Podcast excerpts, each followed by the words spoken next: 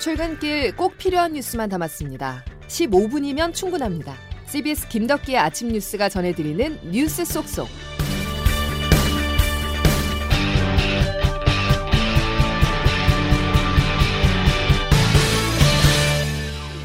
여러분 안녕하십니까. 1월 26일 김덕기 아침 뉴스입니다. 예상은 했지만 확산 속도가 빨라도 너무 빠릅니다. 코로나19 신규 확진자가 어제 처음으로 8천 명을 넘어선 데 이어 오늘은 9천 명을 건너뛰고요. 만 명대를 기록할 전망입니다. 문제는 오미크론의 확산세가 이제 시작이라는 점인데요. 오늘부터 고위험군의 진단과 치료에 집중하는 새 방역 체계가 시행됩니다. 첫 소식 양승진 기자입니다. 어젯밤 9시까지 신규 확진자 수는 9,218명, 오늘 0시 기준으로 발표될 신규 확진자 수는 만 명을 넘을 것으로 보입니다. 오미크론이 빠르게 확산하는 데다 설 연휴 대규모 인구 이동을 앞두고 있어 앞으로 확진자 증가세는 더욱 가팔라질 전망입니다. 박향 중앙사고수습본부 방역총괄 반장입니다. 오미크론이 본격적으로 델타를 대체하면서 당분간 확진자 증가는 불가피할 것으로 보입니다. 다음 달 중에 하루 확진자가 10만 명, 3월에는 20만 명으로 치솟을 수 있다고 방역 당국과 전문가들은 내다봤습니다. 정부는 오늘부터 고위험군의 진단과 치료에 초점을 둔 새로운 방역 체계로 전환하기로 했습니다. 광주와 전남, 평택, 안성 등 네 곳에서 우선 시행합니다. 이들 지역에서는 60세 이상 고령층과 밀접 접촉자 등 고위험군을 대상으로만 유전자 증폭, PCR 검사를 할 수 있습니다. 고위험군이 아닌 사람은 신속 항원 검사 등에서 양성이 나왔을 때만 PCR 검사를 받을 수 있습니다. 오늘부터는 전국 모든 지역에서 확진자가 접종 완료자인 경우 자가 격리 기간이 10일에서 7일로 단축됩니다. 접종 완료자는 확진자와 밀접 접촉했더라도 격리 면제를 받고 7일 동안 수동 감시 대상이 됩니다. CBS 뉴스 양승일입니다. 자영업자들은 노심초사하고 있습니다. 오미크론의 확산이 너무 빠르다 보니 또 다른 방역 지침이 나와 가게 문을 닫아야 하는 건 아닌지 걱정이 많은데요. 어제는 여의도 국회의사당 근처에서 집단 행동에 나섰습니다. 한국외식업중앙회 등 9개 소상공인 단체 소속 자영업자 90명이 실질적 피해 보상을 촉구하면서 집단 삭발식을 가졌는데요. 이 정부는 우리 사용업자들에게 무엇을 해줬단 말입니까, 여러분? 정말 통탄할 일입니다, 여러분. 오늘 이후로 디폴더로 선언하고 자영업자 빚을 한 푼도 갚지 않을 것입니다. 정부의 거리두기 조치로 인해서 그간 쌓인 빚을 더 이상 갚지 않겠다고 선언했습니다. 그러면서 영업 제한에 따른 피해 전액 보상과 조속한 영업 재개를 요구했는데요. 자영업단체들은 다음 달 11일 전후로 피해를 본 모든 세력과 연대해 대규모 투쟁을 벌이겠다고 예고했습니다. 오미크론 확산을 막기 위해서 전국이 비상입니다. 각 지방자치단체들은 고향 방문자들을 호소하는 등 자녀들의 귀성을 막기 위해서 총력을 다하고 있는데요. 그런데 제주도는 소용없습니다. 이번 설 연휴 고향 방문이 아닌 유명 관광지를 찾기 위한 외지인들의 방문이 급증할 것으로 보이는데요. CBS 제주방송 이인 기자가 취재했습니다. 제주관광협회는 설 연휴인 오는 29일부터 닷새간 제주에 20만 7천 명이 찾을 것으로 예상했습니다. 지난해 설 연휴보다 35%나 증가한 것으로 하루 평균 4만 1,400명꼴입니다. 올해는 설 연휴가 길고 백신 접종이 늘면서 여행 심리가 회복됐기 때문입니다. 김종훈 제주 종합관광안내 소장입니다. 코로나 확진에 대한 그 두려움이 좀 약화되고 있고 또 긴 연휴 기간으로 여행 심리가 고조되면서 실제로 제주의 호텔과 골프장, 렌터카는 반짝 특수를 누리고 있습니다. 도심을 벗어난 외곽의 특급 호텔과 독채형 펜션 등은 예약률이 80%를 넘겼고 자연휴양림 숙박시설은 예약이 이미 끝났습니다. 골프장의 예약률은 75%지만 대부분이 90%를 넘겨 예약은 하늘의 별따기입니다. 렌터카 역시 75%에서 80%의 예약률을 보이며 설 대목을 준비하고 있습니다. 반면 오미크론 확산 우려에 제주 방역 당국은 비상입니다. 제주 공항과 항만에 3중 발열 감지기를 설치하는 등 입도 절차가 강화됩니다. CBS 뉴스 이인입니다. 광주 신축 아파트 붕괴 소식으로 이어가겠습니다. 사고 발생 15일 만에 실종자로 추정되는 흔적이 어제 발견됐습니다. 장소는 27층으로 무너져 내린 잔해가 겹겹이 쌓여 있어서 구조에 난항이 예상됩니다. CBS 광주 방송 조시영 기자입니다. 구조 당국이 혈흔과 실종자의 작업복으로 추정되는 물건을 발견한 것은 어제 오후 5시 30분쯤 붕괴된 건물 22층입니다. 실종자 가운데 한 명의 시신이 수습된 지 열하루 만입니다. 어제 처음으로 현장에 투입된 증거 탐색견이 반응을 보였고 내시경 카메라를 투입한 끝에 어제 오후 6시 40분쯤 실종자로 추정되는 형체를 확인했습니다. 하지만 실제 구조까지는 적지 않은 시간이 걸릴 전망입니다. 철근이 많고 흘러내린 콘크리트까지 굳으면서 잔해물 제거 작업은 물론 구조대원들의 접근조차 쉽지 않기 때문입니다. 문희준 광주 서부 소방서장입니다. 사람으로 추정되는 물건이 발견됐다는 뜻입니다. 자세한 것은 좀더 어, 구조 작업을 진행해야만이 알 수 있을 것 같습니다. 잔해물이 겹겹이 쌓여 있어서 시간이 많이 소요될 걸로 추정됩니다. 한편 경찰은 구조 작업이 장기화될 조짐을 보이자 그동안 소환하지 못했던 현대산업개발 관계자들을 오늘부터 소환해 본격 조사를 이어갈 방침입니다. CBS 뉴스 조시영입니다. 인명피해가 발생한 산업재해의 경우 사업주에 대한 형사처벌을 강화하는 중대재해처벌법 시행을 이틀 앞둔 어제도 사망사고가 있었습니다.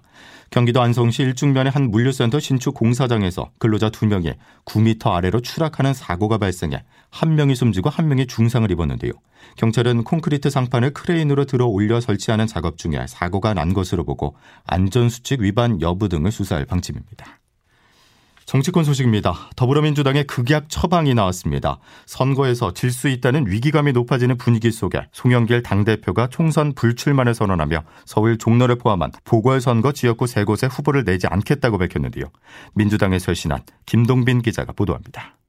민주당 송영길 대표가 다음 총선에 나오지 않겠다고 선언했습니다. 저 자신부터 모든 기득권을 내려놓고 이재명 정부 탄생의 마중물이 되겠습니다. 어제 이 후보의 핵심 참모그룹 7인회가 차기 정부 임명직을 맡지 않겠다고 한 데 이어 송 대표까지 나서 다음 총선 불출마 선언을 하면서 586 세대 용태론 등 민주당의 인적 쇄신과 세대 교체에 물꼬를 튼 셈입니다.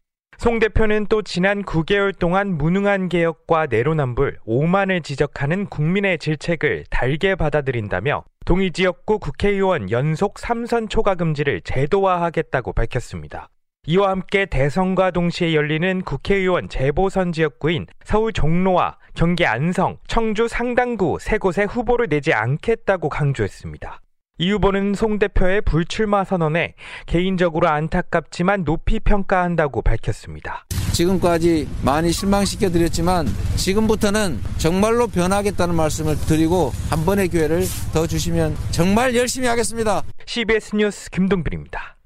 민주당 송영길 대표가 전격적으로 발표한 쇄신안 과연 기득권 내려놓기일지 아니면 보여주기일지 조태임 기자와 조금 더 짚어보겠습니다. 자, 조 기자. 네, 안녕하세요. 자, 송 대표가 불출마 그리고 무공천 사선 금지라는 쇄신안을 꺼낸 배경 뭘까요? 한마디로 이대로 가면 질 수 있겠다는 위기감과 절박감입니다. 예. 특히 민주당이 이제 심각하게 생각하는 부분은 수도권 민심 위반인데요.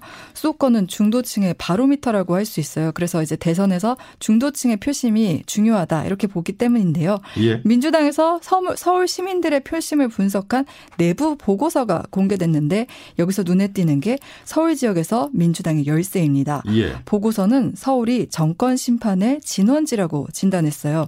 특히 앞서 이제 4.7 서울시장 보궐선거 이때보다 지금이 정권 심판론의 여론이 더 강하다 이렇게 보고 있습니다. 예, 위기감 때문에 쇄신안이 나왔다. 자, 쇄신안도 물론 좋은데 당내 다선 의원들이나 재보궐 선거를 준비했던 의원들이라면 당황스러울 수밖에 없잖아요. 그렇죠. 근데 586 세대 맏형격인 이제 송 대표가 백의종군을 일단 선언하면서 다른 다선 의원들의 퇴진 압박도 거세지지 않을까 이런 관측도 있는데 예. 한편으로는 별로 효과가 없을 것이라는 회의적 시각도 있어요. 사실 쇄신안의 내용은 뭐 세대 교체 차원이나 기득권 내려놓기 차원에서 계속 얘기가 돼 왔었는데 번번이 내부 반발에 부딪혀 이뤄지지 않았거든요. 예. 네, 실제 당내에서는 공론화 없는 일방적 발표에 불만을 드러내는 목소리도 들리고요. 또 이제 송 대표가 총선 불출마 선언을 한 것을 두고 이미 오선에 당 대표까지 지냈고 또 대선까지 고려하는 송 대표의 총선 불출마가 파격은 아니다 이런 지적도 나오고 있습니다. 예, 국민의힘 반응 어떻습니까? 예, 국민의힘은 왜 이제야 새 신책을 꺼내들었냐 대선용 깜짝쇼라고 비판하고 있거든요. 윤 후보의 말 한번 들어보시죠. 뭐 입법 독재다, 뭐 독선적인 국회 운영이다라고 할 정도로 마음껏 소위 의회를 주물러 왔는데 그건 뭐 진작에 좀 하지.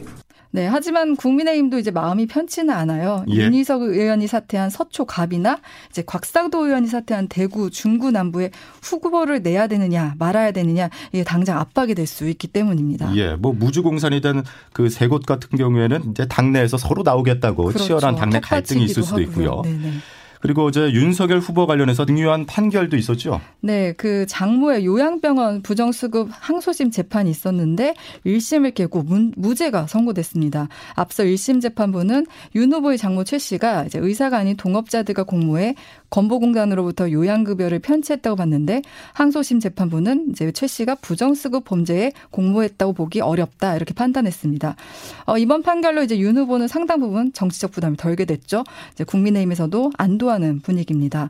또 이제 궁금한 게 김건희 씨 등판이거든요. 예, 예. 김건희 씨 등판이 멀지 않았다는 관측이 나옵니다. 이제 공개 활동을 위해서는 사실 이제 7시간 녹취에 대한 사과가 필요한데 예. 현재로서는 이제 민심의 분수령인 설 연휴 전에 기자회견이나 뭐 사과 입장문을 발표할 것이다. 이렇게 예상되고 있습니다. 예. TV 토론 혹시 어떻게 됩니까? 예, 오늘 중요한 결정이 하나 있는데 이제 안철수 심상정 후보가 이재명 윤석, 윤석열 두 후보의 양자 TV 토론에 반대해 이제 방송 금지 가처분 신청을 했는데 그 결과가 오늘 나오기 때문에 이 결과 한번 주목해 봐야 될 것 같습니다. 예, 여기까지 듣죠. 조태임 기자였습니다. 자, 주식 시장에도 마치 폭탄이 떨어진 듯 폭락했습니다. 어제 코스피는 시가총액 100위 종목 가운데 98개가 하락하면서 검은 화요일로 기록됐는데요. 미 연방공개시장위원회 결과에 따라서 증시와 가상자산이 출렁일 거란 전망입니다. 장규석 기자가 보도합니다. 어제 코스피는 2720.39까지 미끄러지면서 하루 만에 2.56% 하락해 지난해 2월 26일 이후 최대 낙폭을 보였습니다. 코스피 시가총액 100위 종목 중 오른 종목은 단 2개, 나머지 98개는 모두 파랗게 질렸습니다. 검은 화요일 코스피와 코스닥에서는 외국인 자금이 5천억 원 이상 빠져나갔습니다. 외국인들이 투자금을 빼면서 채권 가격과 원화도 약세를 보이며 우리 금융시장은 이른바 트리플 약세장을 기록했습니다. 우리나라뿐 아니라 홍콩과 일본, 대만 증시, 비트코인 등 가상화폐도 하락세를 면치 못했는데요. 투자자들은 자금을 일제히 걷어들이면서 내일 발표되는 미국 연방준비제도의 연방공개시장위원회 결정을 주목하고 있습니다. 앞서 미 연준은 고물가에 대한 우려를 나타내면서 긴축 기조로 돌아설 가능성을 시사했는데요.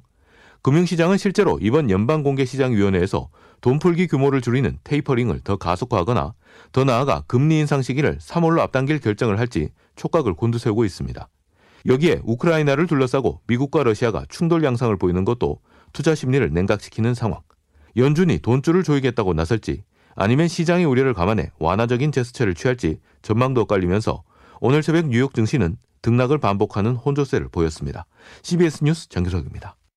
지난해 우리나라 경제가 수출 호조와 민간 소비 회복, 정부 재정 정책 등에 힘입어 4%가 성장해 11년 만에 가장 높은 수준을 기록했습니다.